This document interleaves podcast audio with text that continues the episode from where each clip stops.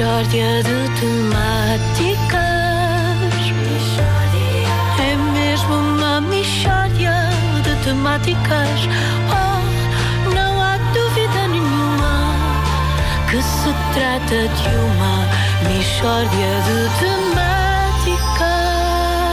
É mais uma história de Portugal que está a gerar alguma polémica. O historiador José Luís Ribeiro acaba de publicar um livro que promete gerar muita discussão.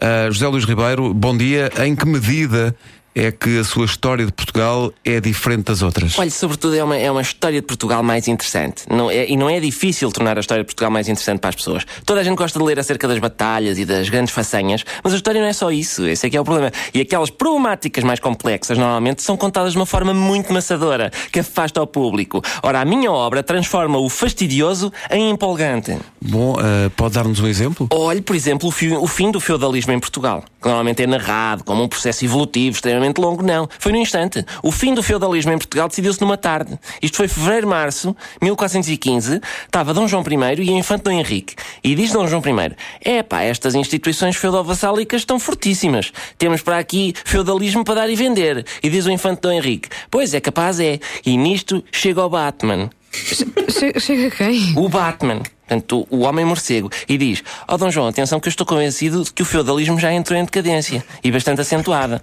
A produção estagnou completamente e estão a surgir novas atividades comerciais. Eu, se fosse assim, começava por tomar Ceuta e iniciava aqui uma grande gesta de descobrimentos, pá. E diz Dom João: É capaz de não ser mal visto, é. E é o fim do feudalismo. Em agosto estavam a conquistar Ceuta.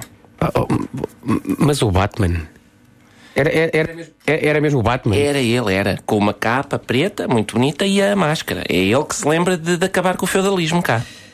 Eu, eu acho que a história de Portugal assim ganha, ganha outro interesse. Há mais algum episódio que, que gostaria de destacar? Inúmeros. Inu... Olhe, por exemplo, o aparecimento da Real Mesa Sensória, que é uma história extremamente interessante. Nós estamos durante o reinado de Dom José e um dia diz o Marquês Pombal: Bom, isto do reino está uma bandalheira pegada, cada um diz o que lhe apetece e qualquer palerma publica livros. Isto não pode ser. E diz Dom José: Pois, mas o que é que se há de fazer? E nisto chega o Batman.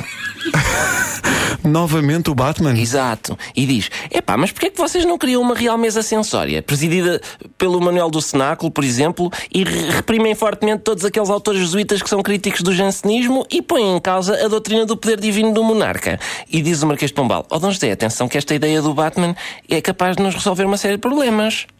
É a primeira vez que eu estou a ouvir falar do papel do Batman na, na história de Portugal. Tem, tem sido muito pouco estudado. Tem. Esse é um dos escândalos da nossa historiografia. Ah, Já agora, professor, podia explicar melhor os acontecimentos que levaram ao fim ah, da chamada Revolução ah, da Maria da Fonte? Ah, essa, é, esta história é muito interessante. É interessante? E tem sido muito mal contada também. Portanto, Portugal está mergulhado numa guerra civil tremenda e Dona Maria II não sabe o que há de fazer. Está a falar com os seus conselheiros e nisto quem é que chega? O Batman. Não, Robin. Robin, o grande amigo do Batman.